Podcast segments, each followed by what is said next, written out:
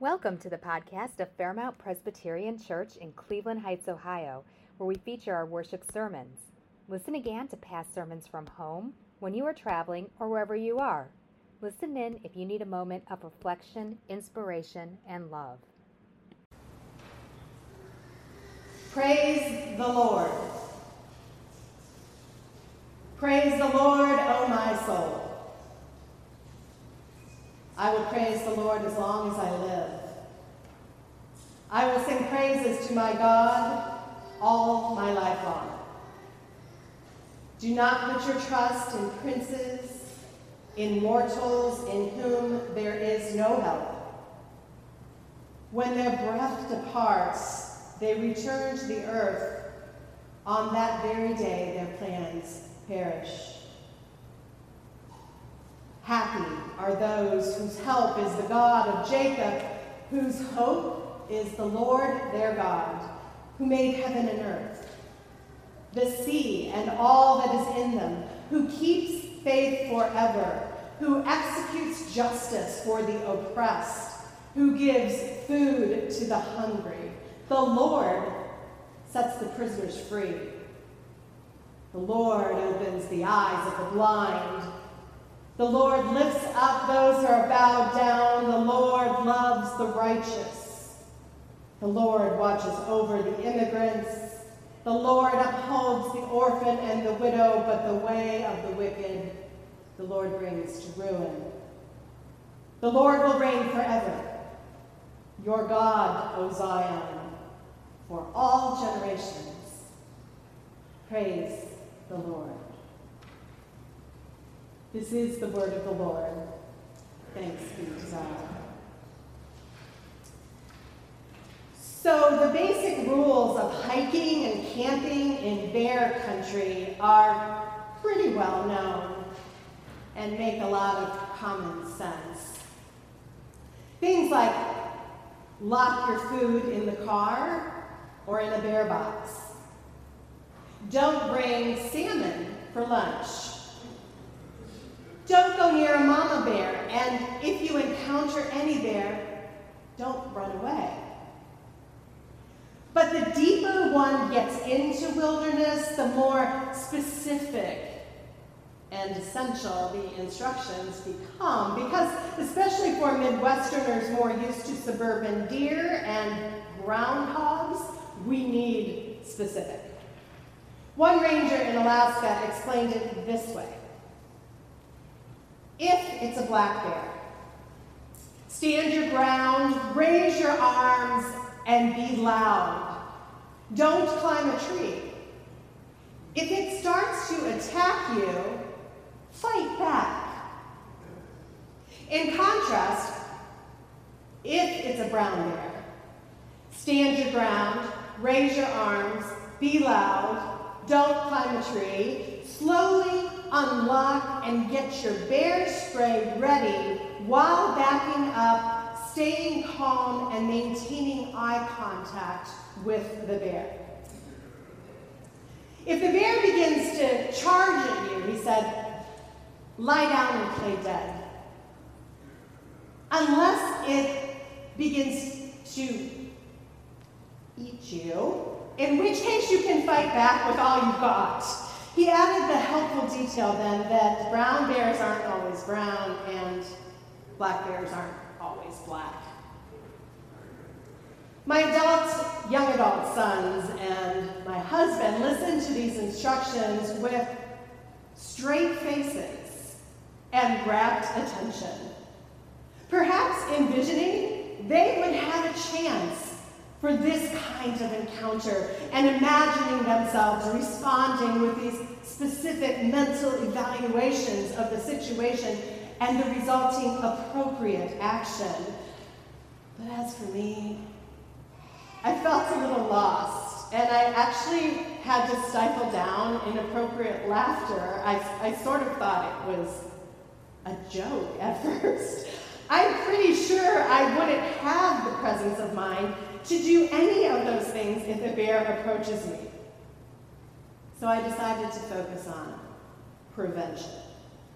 Prevention, in this case, is all about not surprising these majestic residents of woods and streams and rivers. I had read that carrying bear bells is not so effective because some bears have learned to associate the sound with backpacks full of food, like a, like a dinner bell or something. So I took a simpler approach. Whether the hike was two hours or eight hours, I talked almost constantly and I sang. That's supposed to keep them aware, of your presence and, and not let you surprise them. And, you know, to this day, I'm not sure my family fully appreciated my efforts. Seminary prepared me particularly well for this endeavor, not just in the way you might think, ministers being known for wordiness and all, but in a solid theological conviction borne out over a lifetime, and it is this singing can chase away all kinds of demons and moods and trivial concerns, and it turns out, bears. When we talk about singing in the church, the first place we look at is the book of Psalms, all 150 of them, all meant to be sung for a long time in the Protestant church once people began singing, they could only sing the Psalms. That's all they were allowed to sing. And they knew them. The book of Psalms is the songbook of ancient Israel and the adopted prayer text of Christians who seek to live and move and have their being caught up in God's song. No, I'm not sure if he ever encountered bears. The 14th century English mystic Richard Rolle, who studied and translated the Psalms throughout his life, described the psalter in this way. He said, Psalm singing chases fiends, excites angels to our help, removes sin, pleases God, it shapes perfection, removes and destroys annoyance and anguish of soul, as a lamp lighting our life, healing of a sick heart, honey to a bitter soul. This book is called A Garden Enclosed, Well Sealed of Paradise, full of apples. That seems like a big claim. That's a whole lot for a psalm to do, yet the longer I follow Jesus, the more I am convinced that I become, that the frequency of prayer and praise, whether it's through the Psalms or some other way, the frequency of that worship and prayer and praise in our own lives, and maybe especially through music, is directly related to our spiritual health and our ability to make a lasting difference in the world. I like the sign at a church near our home that flashes cheerily, although there's little too much of a pause in it if you're driving to catch it all. The one corner says, Start the day with gratitude and end the day with praise how transformed our lives would be if we adopted that simple mantra. How transformed the world would be if our prayer and our praise of God became so ingrained, so natural, so intuitive that it actually began to shape our moral character, our worldview, our acts of generosity and justice and compassion. You know as well as I do that it's easy to get out of the habit Caught up in personal and universal concerns, worry easily replaces faith, and complaining subverts prayer. Just a few days ago, near the end of a particularly long day, I was lamenting how I never seem to get everything done I want to do. I know I'm not the only one. It sometimes feels like there aren't enough hours in the day nor energy in the tank. And expressing that sentiment to some friends would predictably result in hearing them complain about their own day and their own frustrations. But this, this time, on this day, after texting this particular friend, I got a unique message back in return, not a text, not words, but a song. And an old gospel tune that spoke to my heart. And this is one of those moments I wish I could just break out in song like some pastors are able to do, but I won't. So you're going to have to imagine. Just before I close my eyes to sleep, I thank the Lord for being good, kind, and sweet. I may not have done all that I wanted to do, but Lord, it's been a mighty good day. In the evening, just before the sun's going down, I thank the Lord because He's always around. I may not have done everything that I wanted to do, but Lord, it's been a mighty good day. That small, tiny intervention in my life was enough to set me right and open my heart I did what I could. I slept well with that song in my head, and I awoke to an even more challenging day, knowing that I need more praise and more intentional gratitude in my life. Because listening to or singing praise is not just a pleasant thing to do, it also can be an act of defiance in a bitter, cynical, and anxious world Praise can be the antidote to despair, and praise brings us close to the heart of God and has the potential to transform us.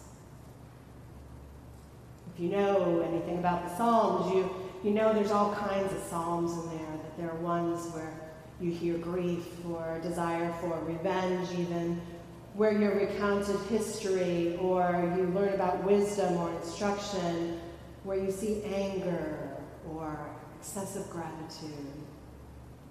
But the last five, those ones 146 through 150, they're, they're very special. They make up this, this sort of collection known as the final Hallel.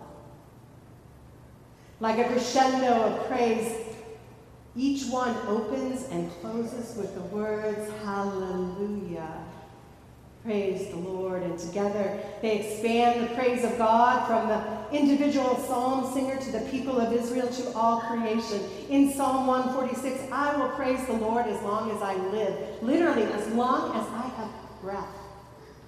In Psalm 148, God has raised up a horn for his people, praise for the faithful, the people of Israel who are close to him. Praise God's sun, moon, and all you shining stars in Psalm 148. And in Psalm 150, let everything, everything that has breath praise the Lord. Infants and children, and lions and bears and whales and stars and moon and sun. Some of those things don't have breath, but they're all creation. All creation, praise the Lord. Last week, Pastor Lindsay told me about an underwater hydrophone. I'm guessing she's told some of you about this. It's located at the Marine Research Institute in Monterey, California, and it listens underwater. And Pastor Lindsay, being who she is, checks in frequently with the underwater hydrophone to hear if she can hear anything, particularly whale songs. And she let me know at that moment was the first time she was hearing live whale songs, that she had ever actually heard them. I tuned in right away, which is about 5 a.m. California time, to find it was true. You could hear the whales singing. It was calming and peaceful and holy, and I listened to them the whole way to church in preparation for memorial service where our human voices rang out Praise God from whom all blessings flow. Praise God, all creatures here below. Praise God, all ye heavenly hosts. Our voices joining in with the whales' praise. Let everything that has breath, let everything that has breath, praise the Lord. Walter Brueggemann, who's an Old Testament scholar, wrote this book called Doxology Against Idolatry and Ideology. And he said, Praise is the duty and the delight, the ultimate vocation of the human community, indeed of all creation, that we have a resilient hunger to move beyond self, to return our energy and worth to the one from whom it has been granted, and return to that one, we find our deepest joy. And commenting on Psalm 146 in particular, our text for today, he notices how often the Lord's name is there. It's quite unusual for a psalm, it turns out. He says, We name the staggering name of the Lord, and the world becomes open again, especially for those on whom it had closed in such deathly ways the prisoners, the blind, the immigrant, the widow, the orphan. The world, he says, is sung open. And I love that image that the world is sung open through the praise of God. When we sing and speak our praises, that we are formed, that we are reformed by God's work through God's Holy Spirit in us. And from that place of ultimate trust in God and God's Son, Jesus Christ, we make the radical commitment to live out our lives in gratitude joining in God's work in the world.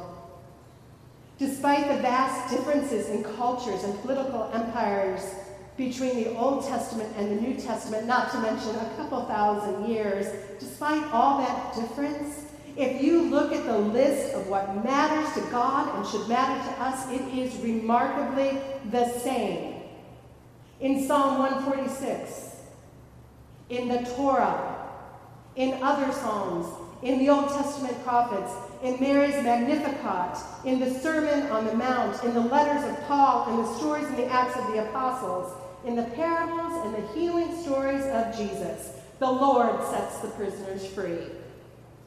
The Lord opens the eyes of the blind. The Lord lifts up those who are bowed down. The Lord loves the righteous. The Lord watches over the immigrants and upholds the orphan and the widow. These are the things we are to be about as well, and that our praise of the Lord shapes in us that we can help shape the world. Today in the Presbyterian Church, we start what's called the Season of Peace. One month leading up to World Communion Sunday. And within this congregation are multiple ministries directed toward peacemaking, centered on environmental concerns, and also on refugee resettlement, on anti poverty and anti racism efforts, and a number of other things. We commit to these ministries of peacemaking because of our relationship to the one who is above every other name, every earthly authority, every human demonstration of power and privilege. Our praises join with the cries of the oppressed, with the songs of stars and whales, and the saints who have gone before us. We start the day with gratitude. We end the day with praise every day for as long as we have breath.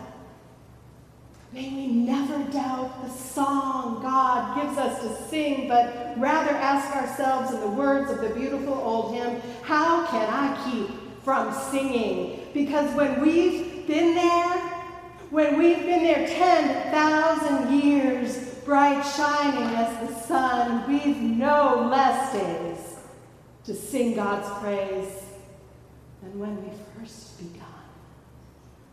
So we might as well start now. Alleluia. Amen. We thank you for listening to a worship episode from Fairmount Presbyterian Church. Revisit this podcast site weekly for new worship episodes. Have a beautiful and blessed day.